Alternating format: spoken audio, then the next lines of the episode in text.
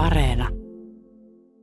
Tuo lumimäärän mittaaminen, sehän on aina vähän, vähän vaikeaa, koska aika helposti löytyy semmoisia paikkoja, mihin tuuli sitä kinostaa ja, ja ihmiset kotipihoillaan tietävät kyllä ne kohdat, mihin se kaikkein kovin, kovin lumimäärä tulee. Mä katson näitä ilmatieteen virallisia, niin täällä nyt esimerkiksi Kouvolan Anjala 22 senttiä muutos vuorokauden takaiseen hetkeen kuulostaa aika oikealta, mutta sitten täällä on Jämsä 45 senttiä.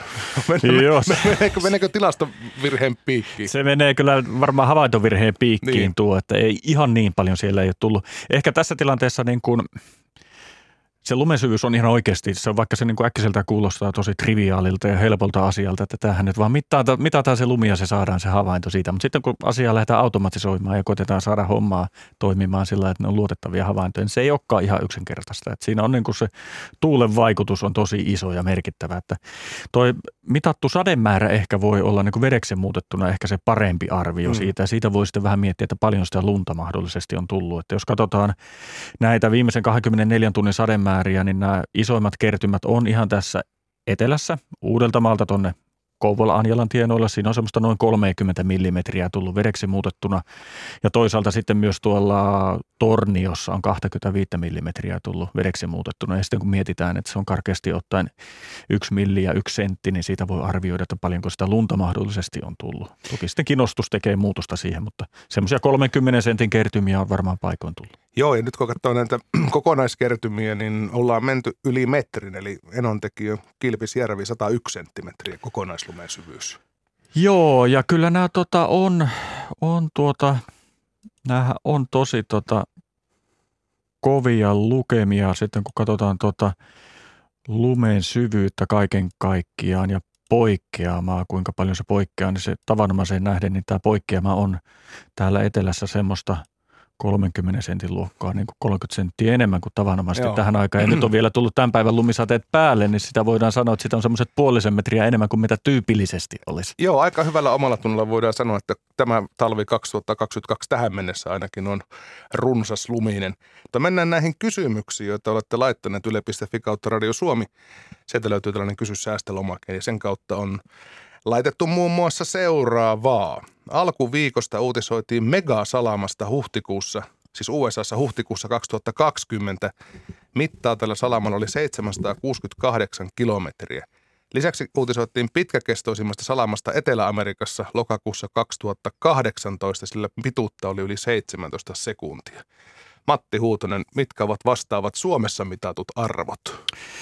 Suomessa ei vastaavia ole mitattu, että että meillä tuota, tai nämä havainnot, mitkä nämä on nämä ennätyssalamat, niin perustuu tuohon satelliittiinstrumenteilla tehtyihin havaintoihin, joita siis esimerkiksi Nasalla on käytössä Jenkkien suunnalla. Ja niitä ei montaa vuotta ole ollut noita tuon tyylisiä havaintoja. Et siinä mielessä kannattaa pienellä varauksella suhtautua näihin ennätyksiin, että ne varmaan muuttuu ja elää tässä lähivuosina aika paljon, kun havaintomäärä kasvaa siinä.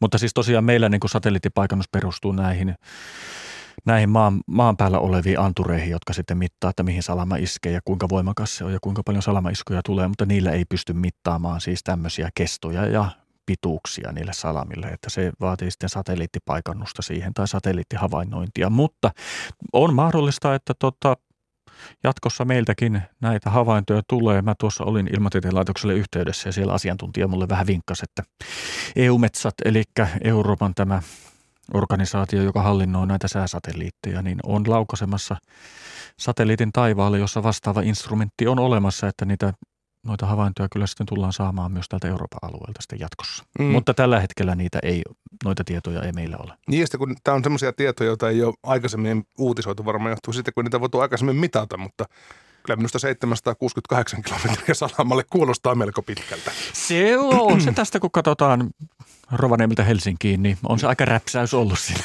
siinä karkeasti, että onko se nyt suurin piirtein no, se, se aika lähellä, luokka, aika sitä luokkaa. Se ajelee vähän pikkuteitäkin. Siinä on tietenkin sellainen tilanne, että siinä on varmaan ollut Yhdysvalloissa tämmöinen massiivinen niin kuin ukkossysteemi, mikä on liikkunut. Siellä on tornadoja ja kaikkea muuta ollut ja siellä on sitten niin kuin, tavallaan eri ukkossoluja tai muita ollut lähekkäin toisia ja se on siellä sitten Yhdistynyt. varautunut ja sitten tuota purkautunut se salama, mutta en tiedä sitten sen tarkkaan, että onko oikeasti ollut – yksi sama salama vai onko vaan näin, että on niin kuin yksi tullut ja sitten on syntynyt monta peräkkäin siinä vai miten se on mennyt sitten, kuinka tarkkaan se on sitten oikein analysoitu se tilanne siinä. Mutta kyllä se niin kuin VM on hyväksymä ennätys on, eli siinä mielessä se on ihan validi tulos kyllä. Joo, ja tuo 17 sekuntia, jos rupeaa jyrisemään tuossa jossain korvajuuressa, niin tuntuu varmaan pitkältä, että eikö tämä lopu koskaan, mutta ehkä siis tulevaisuudessa voimme Suomesta ja Euroopastakin vastaavia saada. No sitten tulee seuraava kysymys.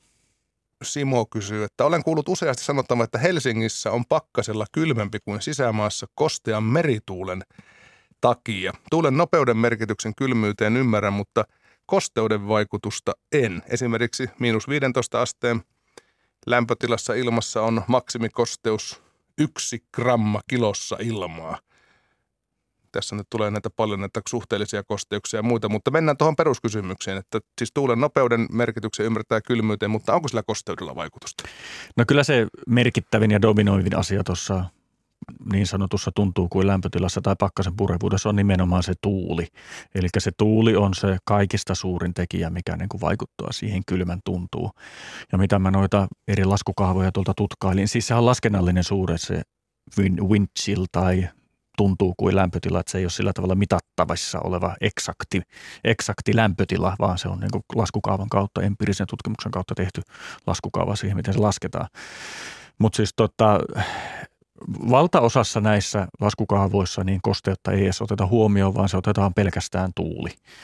Ilmatieteen laitoksen laskukaavassa se kosteus on siihen otettu myös mukaan tuulen lisäksi – Ihan tarkasti en pysty sanomaan siihen, että kuinka suuri vaikutus sillä kosteudella siihen tuntuu kuin lämpötilaa on. Eli jos sulla on kosteusprosentti tämä ja mm. seuraavassa tilanteessa toinen ja muuten olosuhteet samat, että kuinka paljon se poikkeaa se laskukaavan tulos siinä. Mutta sen verran sain viestiä kyllä, että kyllä se vaikutus on sen verran paljon pienempi, että se jää sen tuulen vaikutuksen alle siinä. Et siinä monesti varmaan tässä etelässä, toki se niin kuin noissa miinus viiden, miinus kuuden asteen lukemissa se jos on kovin kosteita, niin se varmaan voi myös vaikuttaa siihen lukemaan, miltä se oikeasti se pakkanen tuntuu, mutta ihan tarkkaan en uskalla siihen voi kyllä vastata, että kuinka iso se vaikutus siinä on, mutta joka tapauksessa se tuuli on se, mikä niin kuin jyrää siellä ylite sitten, että siinä yleensä tuuleskelee tässä rannikolla ja jos se tuulee tuolta mereltä, niin kosteita ilmaahan se puhaltaa mm. siinä aina. Niin ja sitä aina sanotaan jo, että kylmä merituuli puhaltaa oikein. Harvoin se lämmin on. Elokuisina iltoina sitten loppukesästä, kun on oikein lämmin kesä ollut ja meriveden pinta on lämmin ja tuuleskelee siinä illan tunteina, kun kääntyy se tuuli tuolta mereltä, niin se voi hetken aikaa tuntua lämpimältä myös Joo, täällä Suomessa. Kyllä, mutta silloinkin on parempi, että joku viltti kuitenkin Kyllä, kyllä, koska... kyllä siinä yleensä vilu tulee jossain vaiheessa. Sekin ennuste voi tarkentua. Kiitoksia näistä kysymyksistä ja kiitoksia Matti vastauksista. Uusia voi siis laittaa Yle Radio Suomen nettisivujen kautta, yle.fi kautta Radio Suomi. Sieltä niitä löytyy ja katsotaan sitten, kuka ensi viikolla viisastelee sillä paikalla. Yle Radio Suomi.